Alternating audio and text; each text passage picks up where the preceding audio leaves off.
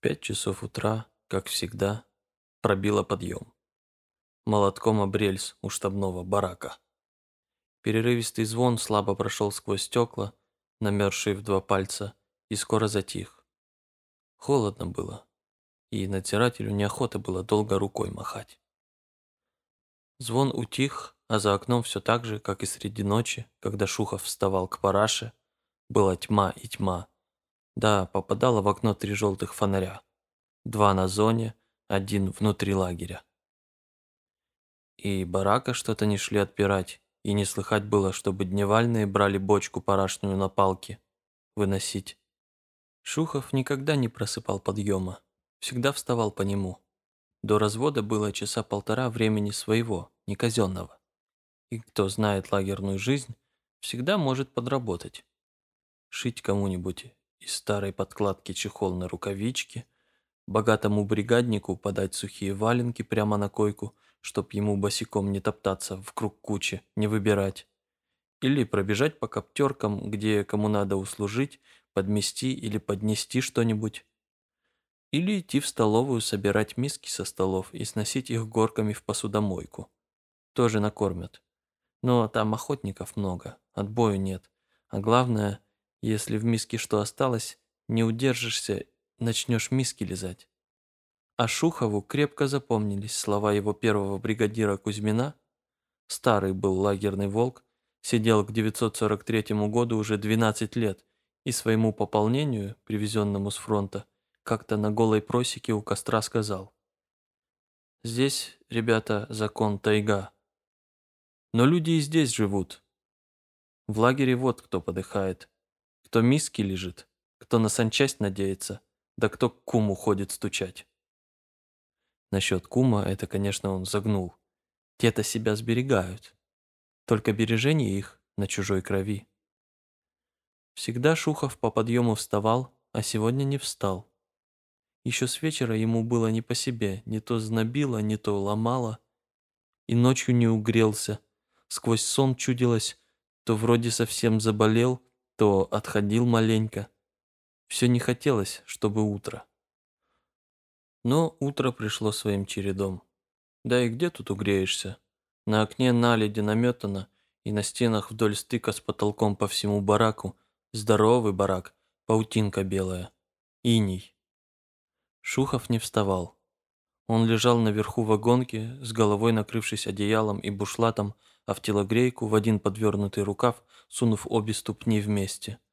Он не видел, но по звукам все понимал, что делалось в бараке и в их бригадном углу. Вот, тяжело ступая по коридору, дневальные понесли одну из восьми ведерных параж. Считается инвалид, легкая работа. А ну-ка, поди вынеси, не пролья. Вот в 75-й бригаде хлопнули о пол связку валенок из сушилки. А вот и в нашей. И наша была сегодня очередь валенки сушить. Бригадир и помбригадир обуваются молча, а вагонка их скрипит. Помбригадир сейчас в хлеборезку пойдет, а бригадир в штабной барак, к нарядчикам. Да не просто к нарядчикам, как каждый день ходит. Шухов вспомнил. Сегодня судьба решается. Хотят их 104-ю бригаду фугануть со строительства мастерских на новый объект – соцбытгородок. А соцбытгородок тот – поле голое, в увалах снежных. И прежде чем что там делать, надо ямы копать, столбы ставить и колючую проволоку от себя самих же натягивать, чтобы не убежать. А потом строить. Там Верное дело, месяц погреться негде будет, ни конурки. И костра не разведешь. Чем топить? Вкалывай на совесть. Одно спасение. Бригадир озабочен, уладить идет. Какую-нибудь другую бригаду, нерасторопную, за место себя туда толкануть. Конечно, с пустыми руками не договоришься. Полкило сала старшему нарядчику понести, а то и килограмм. Испыток не убыток, не попробовать ли в санчасти косануть, от работы на денек освободиться? Ну, прямо все тело разнимает. И еще, кто из надзирателей сегодня дежурит? Дежурит, вспомнил, полтора Ивана, худой да долгий сержант черноокий. Первый раз глянешь, прямо страшно, а узнали его? Из всех дежурняков покладистей, ни в карцер не сажает, ни к начальнику режима не таскает. Так что полежать можно, аж пока в столовую девятый барак. Вагонка затряслась и закачалась. Вставали сразу двое. Наверху сосед Шухова Баптист Алешка, а внизу Буйновский, капитан второго ранга бывший, Ковторанг. Старики дневальные, вынеся обе параши, забронились, кому идти за кипятком. Бронились привязчиво, как бабы. Электросварщик из 20-й бригады рявкнул. «Эй, фитили!» и запустил в них валенком. «Помирю!» Валенок глухо стукнулся об столб. Замолчали. В соседней бригаде чуть буркотел помбригадир. «Василь Федорович, в продстоле передернули гады. Было девятисоток четыре, а стало три только. Кому ж не додать?» Он тихо это сказал, но уж, конечно, вся та бригада слышала и затаилась. От кого-то вечером кусочек отрежут. Ашухов лежал и лежал на спрессовавшихся опилках своего матрасика.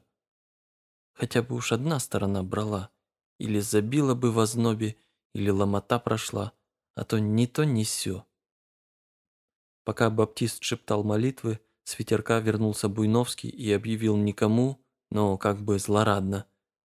«Ну, держись, краснофлотцы, тридцать градусов верных». И Шухов решился идти в санчасть. И тут же чья-то имеющая власть рука сдернула с него телогрейку и одеяло. Шухов скинул бушлат с лица, приподнялся. Под ним, равняясь головой с верхней нарой вагонки, стоял худой татарин. Значит, дежурил не в очередь он и прокрался тихо. «Ще-854», – прочел татарин с белой латки на спине черного бушлата. «Трое суток кондея с выводом». И едва только раздался его особый сдавленный голос, как во всем полутемном бараке, где лампочка горела не каждая, где на полусотни клопяных вагонах спало 200 человек, сразу заворочились и стали поспешно одеваться все, кто еще не встал. «За что, гражданин начальник?» Придавая своему голосу больше жалости, чем испытывал, спросил Шухов. «С выводом на работу это еще пол карцера. И горячее дадут, и задумываться некогда. Полный карцер – это когда без вывода. По подъему не встал? Пошли в комендатуру, пояснил татарин лениво, потому что и ему, и Шухову, и всем было понятно, за что кондей. На безволосом мятом лице татарина ничего не выражалось. Он обернулся, ища второго, кого бы... Но все уже, кто в полутьме, кто под лампочкой, на первом этаже вагонок и на втором, проталкивали ноги в черные ватные брюки с номерами на левом колене или, уже одетые, запахивались и спешили к выходу, переждать татарина на дворе.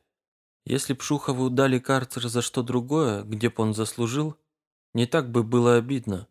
То и обидно было, что всегда он вставал из первых, но отпроситься у татарина было нельзя, он знал.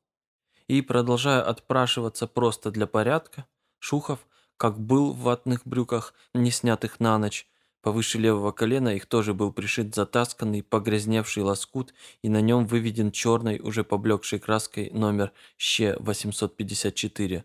Надел телогрейку, на ней таких номера было два, на груди один и один на спине. Выбрал свои валенки из кучи на полу, шапку надел с таким же лоскутом и номером спереди и вышел вслед за татарином. Вся 104-я бригада видела, как уводили Шухова, но никто слова не сказал. Ни к чему, да и что скажешь. Бригадир бы мог маленько вступиться, да уж его не было. И Шухов тоже никому ни слова не сказал, татарина не стал дразнить. Приберегут завтрак, догадаются. Так и вышли вдвоем.